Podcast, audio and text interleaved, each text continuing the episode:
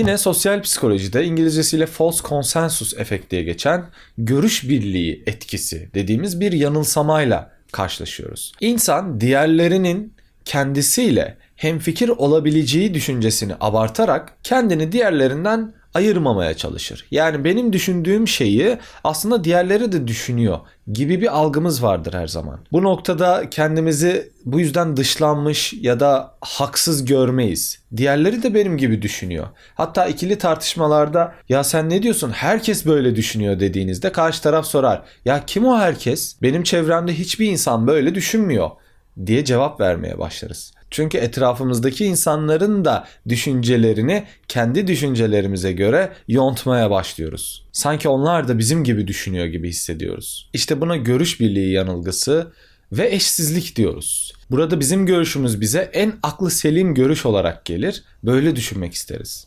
Örneğin kötü bir şey yaptık, bir davranış sergiledik, bir hata yaptık, sınavdan düşük aldık. Diğer insanların da benzer şeyleri yapıp yapmadığı durumuna bakarız ve diğer insanlar da kötü şeyler yaptıysa kendimizi rahat hissederiz. Kendimizi o kadar suçlamayız. Örneğin eşler arasında eşlerden biri diğerini aldattığında ve bunu ilk defa yaptığında suçluluk duygusu hissedecektir. Bu suçluluk duygusunu bastırmak için de ya herkes aldatıyor. Kendi suçuna ortak arayacaktır. Ortak bulduğunda da kendi suçluluk duygusunu hafifletecektir. Bizler de öyleyiz. Mesela bir sınavdan düşük aldınız, 20 aldınız diyelim.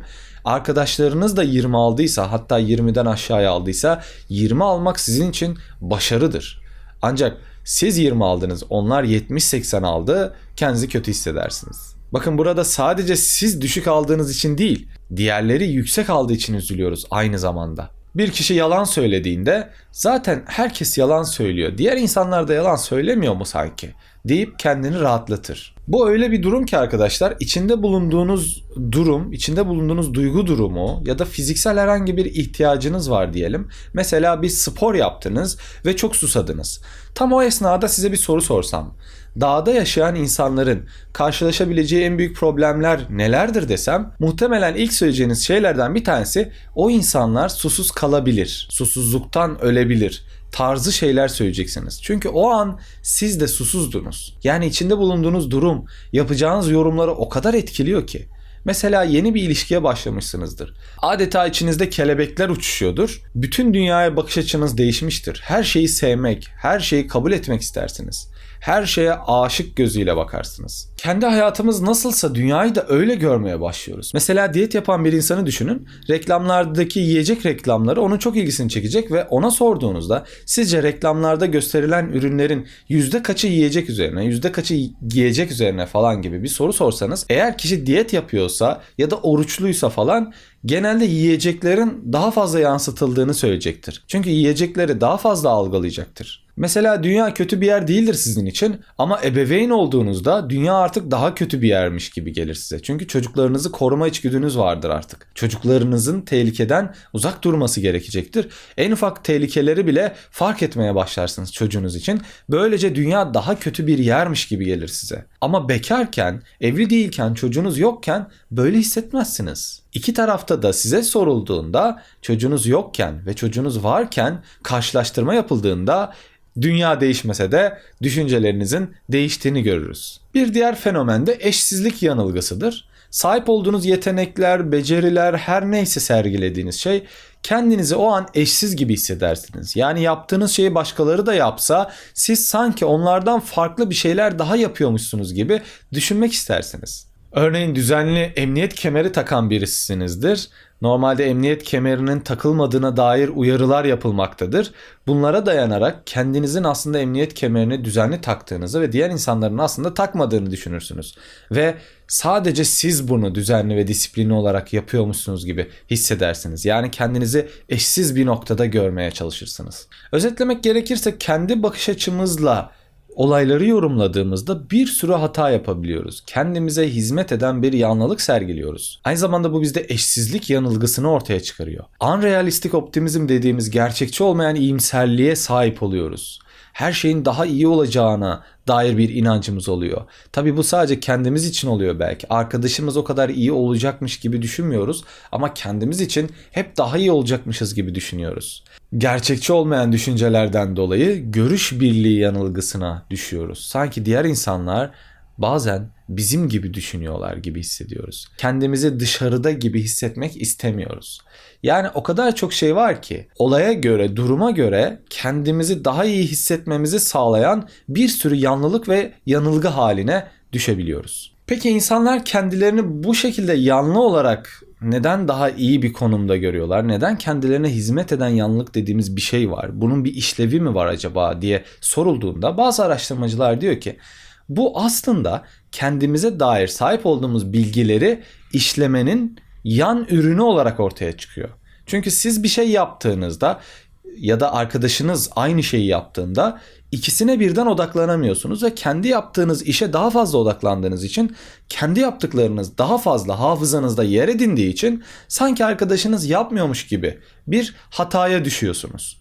Ve hatırlamaya çalıştığınızda ya sanki ben daha çok iş yapıyormuşum gibi Mesela e, eşler arasında bu tarz şeyler olabiliyor. İşte erkek ya da kadın fark etmiyor. İkisi de ev işleriyle uğraşıyor. Kadın kendi yaptığı işleri daha çok görüp hatırladığı için, erkek de sadece kendi yaptığı işleri daha çok görüp hatırladığı için yanlılık oluşuyor. Yani sanki o yapmıyormuş da ben yapıyormuşum gibi bir hisse sahip oluyor. Bunun sebebi de bilgiyi işlerken böyle bir hata çıkıyor. Bir yan ürün olarak. Tabii kendine hizmet eden yanlılık dediğimiz şey her insanda aynı şekilde de işlemeyebiliyor. Bunun öz saygıyla bir ilişkisi var. Öz saygınız çok düşükse kendinize hizmet eden yanlılık durumu da sizde işlememeye başlıyor. Tam tersi olaylarla karşılaşabiliyorsunuz. Dışarıdakileri daha olumlama, kendinizi daha kötümser, daha eksik, daha aşağıda hissetme gibi bir durumda oluşabiliyor. Ve tabii ki kendine hizmet eden yanlılığın faydalı tarafları da, faydalı işlevleri de var. Çünkü bu bir yerde kendimizi koruma stratejisi. Mesela depresyona girmiyor böyle insanlar. Kendine hizmet eden yanlılık sergilediği için, başarısızlıklarını kabul etmediği için, başarıları da kabullendiği için depresyona girme ihtimalleri daha düşük oluyor. Kişideki stres seviyesini düşürüyor ve kendini bir şekilde yüceltmeye çalışan bu insan daha dayanıklı da görünüyor psikolojik açıdan. Yaşadığımız tüm olaylarda, ikili ilişkilerimizde, arkadaşımızla, eşimizle, dostumuzla konuşurken, belli bir olayı yorumlarken kendini haklı görme eğilimi bütün insanlarda var. Sadece kendini haklı görme demeyelim buna, kendini olumlu algılama eğilimidir. İnsanoğlu kendiyle alakalı bilgileri işlerken bir yanlılık gösteriyor. Kendine karşı bir tarafgirliği var. Kendinden taraf oluyor. Başarısızlıklarımıza hemen bir mazeret buluyoruz suçlu olduğumuz noktalarda hemen kendimize haklı çıkaracak bir şeylerden bahsediyoruz. Hemen etrafımızda dönüp dolaşan malzemeleri keşfetmeye ve onları fark edip sunmaya hazırlanıyoruz. Aynı zamanda da başarılarımızı da ön plana çıkarmaya yönelik bir eğilimimiz var. Halbuki bunu başkasına yapmıyoruz. Başka bir insan ufacık suç işlese bile ondaki suçu kabul edebiliyoruz. Haklı olabileceğini o an düşünmeyebiliyoruz. Ama biz kendimiz aynı durumda olduğumuzda, aynı suçu kendimiz işlediğimizde haklı olabileceğimiz tarafları görmeye daha meyilli oluyoruz. Başka insanları farklı eleştiriyoruz, kendimizi farklı. Buna kendine hizmet eden yanlılık deniyor. Bu konuda yapılmış düzinelerce deney bize gösteriyor ki insanoğlu başarısızlığına daima bir mazeret bulma eğiliminde, şansa, kadere, veya başka faktörlere bağlama eğilimindeyken başarılı oldukları zaman ise sorumluluğu tamamen kendi üstlerine alabiliyorlar. Üstelik başarının sebebi kendi olmasa bile o başarıyı sahiplenmeye yönelik adımlar atabiliyoruz. Kısacası bir sınavda başarılı olduğunuzda başarıyı kendinize bağlamanız, başarısızlığı dışarıda bulmanız. Yani hoca zor sordu. Sorular zaten aşırı zormuş. Önceki senelerde böyle sorular çıkmamış. İlk defa bu kadar zor sormuşlar. Ya da herkes zaten kötü yaptı gibi kendimizden uzaklaştırıyoruz. Ama başarılı olduğumuz noktalarda çalışmıştım. Sorumluluğu hemen kendi üstümüze alıp zaten ben bu derse çalışmıştım ve başaran aslında benim. Bunun bir benzerini trafik kazalarında çok görüyoruz. İnsanlar kaza yaptığında genelde her zaman kazanın sebebi başka insanlar olur. Mesela kendisidir aslında sebep ama ya işte yandaki sürücü de bir anda soldan sağa kırdı. Ya da sinyal vermedi, aniden frene bastı gibi kendine haklı çıkaracak ufacık şeyleri, ipuçlarını bile fark eder, keşfeder ve daha sonra bunları abartır, kendini haklı bir konuma getirir. Bunu ikili ilişkilerde de görüyoruz. Çiftlerden birisi, eşlerden birisi aldatır, karşı tarafı suçlar. Sen de bana doğru düzgün davranmadın. Bana ilgi göstermedin. Tamam ben aldattım ama sen de bir kendi suçunu düşün diye hala kendinin haklı olduğu pozisyonunu korumaya çalışır. Bu tür kendine hizmet eden yanlılık durumları genelde yetenek ve şansın bir arada bulunduğu durumlarda daha fazla ortaya çıkıyor. Mesela bir sınava gireceksiniz. Çoktan seçmeli bir sınav olsun bu. Evet şıkların çok olması şansın düşük olduğunu gösterir ancak hala bir şans varmış gibi hissederiz. Gerçekten de var çünkü ama düşük bir orandadır bu. Ancak insan başarısızlığa uğradığı zaman şansın etkisinin daha büyük olduğunu o an hissetmek ister. Çünkü bunu hissettiğinde başarısızlığına bir mazeret bulmuş olacak. Bir iş yerindesiniz, patronsunuz, bir fabrikanız var, şirketiniz var. Her neyse yaptığınız işin karşılığında başarılı bir sonuca ulaşmadığınızda hemen sorumluluğu altınızdaki işçilere atma eğilimindesinizdir. Aynı şekilde çalışanlar da sorumluluğu iş arkadaşlarına yüklemektedir. Benzer şekilde çalışanlardan birinin maaşını yükselttiğinizde diyelim, maaşını yükselttiğiniz kişi ben zaten maaşımın yükseltilmesini hak ediyordum diye bakıyorken başka birinin maaşının yükselmesi durumunda neden onun maaşını yükselttiler ki? Aynı işi ben de yapıyorum. Hatta ben daha fazla çalışıyorum gibi görmeye daha çok eğilimliyiz. Ve bunlar kendine hizmet eden yanlılık dediğimiz kuramın bir ürünü. Biz bunların farkında olmuyoruz. Dolayısıyla gerçekçi yorumlarda bulunmuyoruz çoğu defa. Çoğu defa kendimize taraf olduğumuz için ortada dönen gerçekliğin farkına varamadığımız için hakikati ortaya koyamıyoruz ve taraflı davranıp karşı tarafla ilişkilerimizi daha kolay bozabiliyoruz. Kendine hizmet eden yanlılık durumu sağlıksız bir durum değil. Çünkü biz bunu yaparak benlik saygımızı, öz saygımızı korumaya çalışıyoruz. Düşünsenize bütün başarısızlıkları kendinize atfediyorsunuz. Dışarıda hiçbir bahane, hiçbir mazeret yokmuş gibi.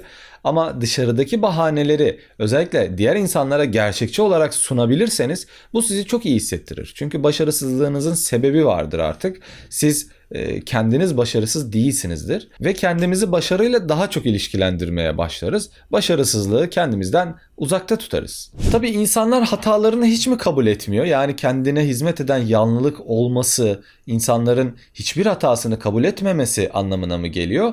Hayır tabii ki de hatalarımızı kabul edebiliyoruz. Özellikle yapılan araştırmalarda eskiden yaptığımız hataları kabul etmeye daha fazla meyilliyiz. Atıyorum 3 sene önce bir hata yapmışızdır. O hatayı kabul edebiliyoruz. Ya zaten o zamanlar iyi düşünemiyordum. İşte daha gençtim. Birçok şeyin farkında değildim, tecrübesizdim deyip o durumda yaptığımız hataları kabul edebiliyoruz. Ancak içinde bulunduğumuz anın hatalarını kabul etmiyoruz. 3 sene önceki hatanızı kabul etmenize rağmen sizi 3 sene önceye götürsem yine hatanızı kabul etmeyecektiniz.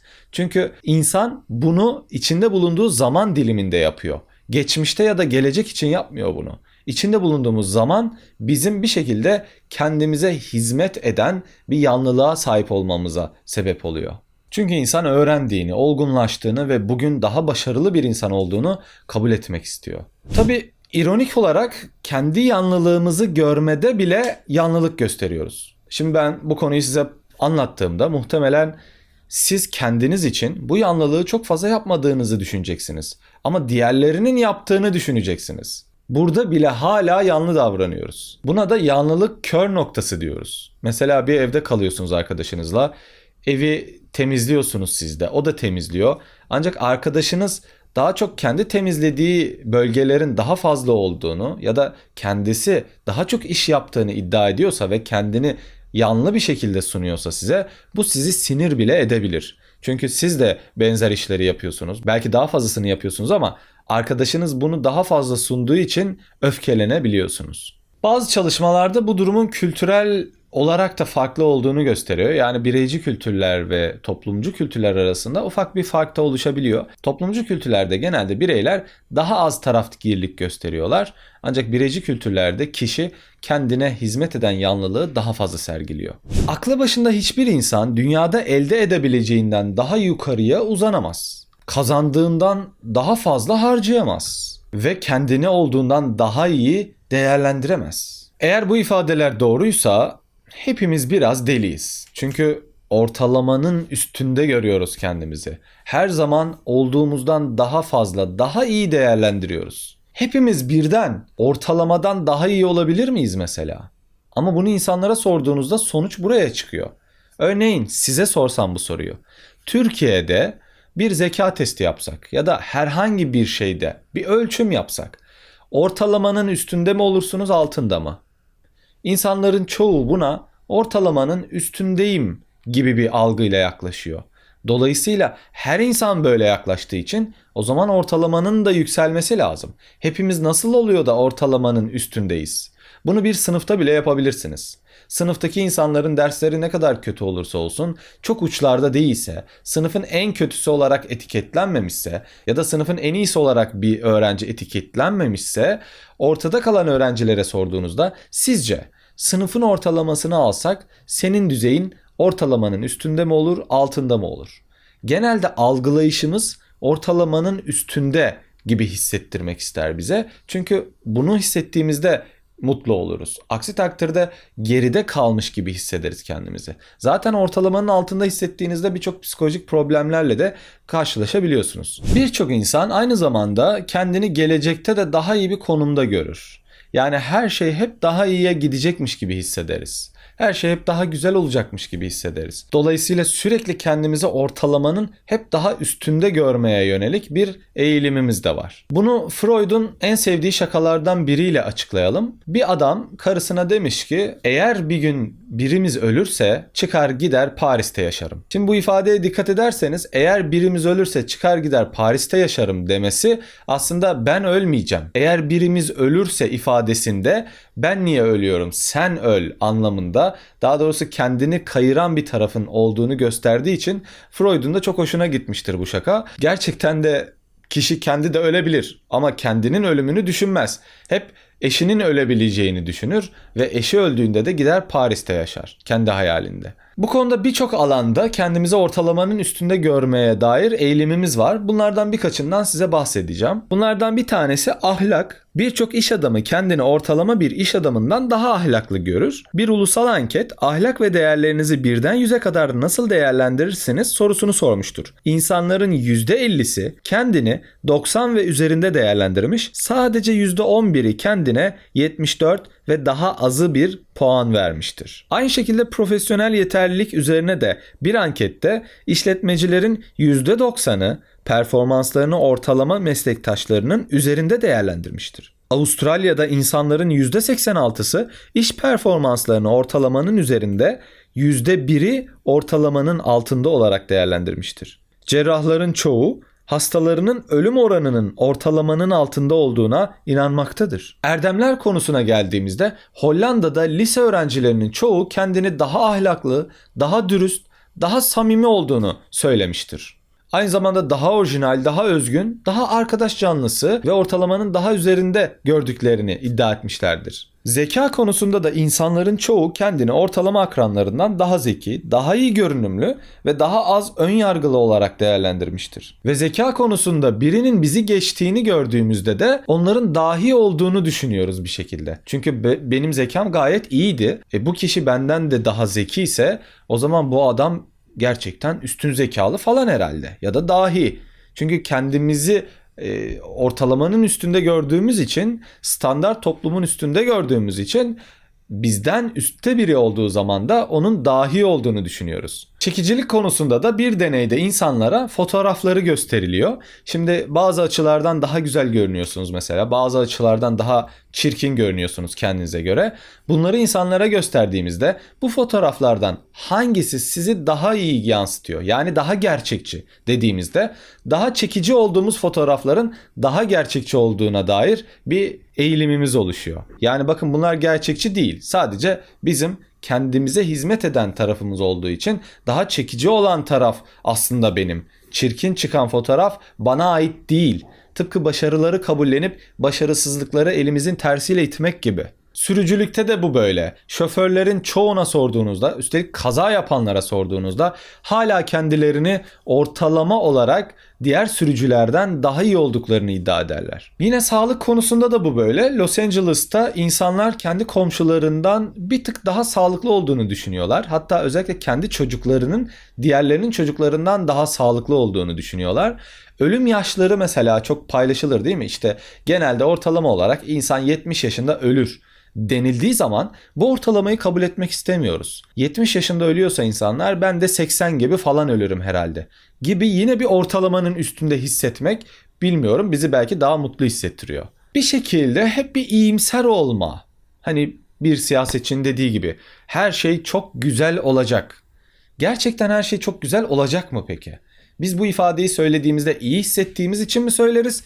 Gerçekten güzel olacağı için mi söyleriz? Tabii ki iyimser olmak her zaman daha iyidir. Üstelik mutlu bir hayatı sürdürmenin önceliği iyimser olmaktır. İyimser insanla kötümser insanı şöyle ayırabiliriz. İyimser insan sabah kalktığı zaman pencereyi açar, nefesi içine çeker ve günaydın tanrım diyebilir. Ancak kötümser bir insan pencereyi açtığında yine mi sabah oldu demektedir. Yani ikisi de aynı olayla karşılaşıp farklı yorumlar yapar. Farklı olaylar değildir halbuki. Bunu biz koronavirüsü ilk başladığında da e, bu şekilde düşünerek yaşamaya çalıştık. Koronavirüs arkadaşına bulaştı, dostuna bulaştı.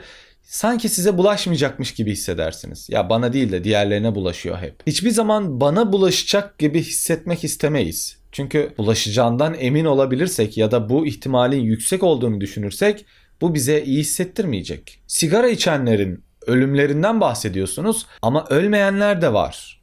Bir sürü insan sigara içiyor, hiçbirine bir şey olmuyor gibi yine bakın daha olumlu tarafını görmeye çalışıyor.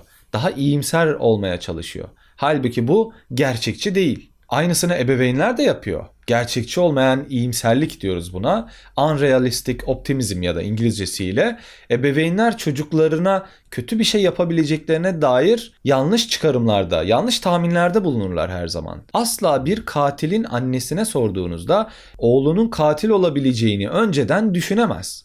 İhtimal bile vermez. Benim oğlum yapmaz. Benim kızım asla uyuşturucu kullanmaz. Benim oğlum asla alkol kullanmaz. Benim kızım asla sözümden çıkmaz. Benim oğlum asla dediğimi ikiletmez. İyimser düşünmeye çalışıyoruz. Halbuki bugün toplumumuzdaki cinayetler, hırsızlıklar, herhangi bir kötü olaya sebep olan insanlar da bir annenin ve bir babanın çocuğuydu bir zamanlar. Halbuki anne ve babalarına sorsak böyle bir ihtimalin neredeyse sıfır olduğunu söyleyeceklerdi. İyimserlik iyi bir şey diyoruz ama bize getirileri çok kötü olabiliyor bu yüzden. Mesela kumar oynayan insanlarda bu çok zararlıdır. İyimser bir bakış açısına sahip olmak kumar oynarken çok zararlı bir şeydir. Ve iyimser olmak birçok alanda bize zarar vermektedir. Düşünsenize kumar oynuyorsunuz ve iyimser olduğunuz için kazanacağınızı düşünüyorsunuz sürekli. O yüzden kumar oynarken kötümser insanlar daha kazançlı ve daha başarılı olurlar. Çünkü risk almazlar. Bir defa kaybettiğinde yine kaybedebileceğini düşünür, geri çekilirler. Ama iyimser insanlar kaybetse bile bir sonrakinde tekrar kazanabileceğini düşünür. Onu da mı kaybetti? Bir sonrakinde zaten kazanacaktır. O da olmazsa bir sonrakinde kesinlikle kazanacaktır. Üniversitede okuyan öğrenciler bölümlerini daha önceden severek seçen öğrenciler ancak iş imkanlarını araştırmayan öğrenciler. Hep iyimser bakarlar. Mezun olduğumda çok güzel bir işe gireceğim. Çok güzel bir hayatım olacak. Hani üniversite sınavını kazandıktan sonra her şeyin bittiğini düşünen öğrenciler var ya ki bizler de onlardanız aslında. Bunlar hep iyimserlik yanılsamasından dolayı. Halbuki piyasayı ya da ülkenin içinde bulunduğu durumları kontrol etmeden bu mesleğe ihtiyaç var mı yok mu diye bakmadan hareket etmek bize sadece hayal kırıklığı getirebilir. Ama biz yine de her şey çok güzel olacak deriz. İyimserliğin karanlık tarafı da var gibi geliyor değil mi? Çünkü çok iyimser olduğunuz zaman aynı zamanda depresyona girme ihtimaliniz de artıyor. Hep iyi olacağını düşünüyorsunuz. Kötüyle karşılaştığınızda ise hayal kırıklığına uğruyorsunuz ve bu hayal kırıklıkları arttığı zaman sizi depresyona sürükleyebiliyor. Depresyon sizi geri adım attıran şeydir. Demek ki sen bazı şeyleri doğru yapamıyorsun. kendini bir geri çek. Bir çeşit pes etme tepkisidir. Hani rakibiniz çok güçlü olur. Onu alt edemeyeceğinizi, yıkamayacağınızı düşünürsünüz ve tamam sen kazandın dersiniz. Depresyon aslında hayata karşı sen kazandın, ben kaybettim demektir. Ve insanların çoğu doğal iyimserler olduğu için gelecekte daima daha mutlu olacağına inanır. Peki böyle bir durumda bizi kurtaracak şey nedir? Yani nasıl bir inanca, nasıl bir bakış açısına sahip olursak bunun üstesinden gelebiliriz. Buna da sosyal psikolojide savunmacı kötümserlik deniyor. Bu aslında genel bir kötümserlik değil savunmanızı, savunma yapmanızı gerektiren durumlarda ortaya çıkıyor. Mesela sınava gireceksiniz. Savunmacı kötümserlik bakış açısına sahipseniz kaygılanırsınız ve bu kaygı sizi motive eder ve sınava çalışmaya başlarsınız. Yani kısmen kötümser düşünmek kötü olabileceğine dair yorumlarda bulunmak aslında iyidir. Dolayısıyla burada ideal olan şey evet iyimser bir bakış açısına sahip olmak iyi gibi görünse de savunmacı bir kötümserlik tarafımızın olması yani biraz kaygımızın olması da iyi bir şeydir. Çünkü gerçekçiliğin ön koşulu iyimser bir bakış açısıyla savunmacı bir kötümserlik algılayışıyla hareket etmektir.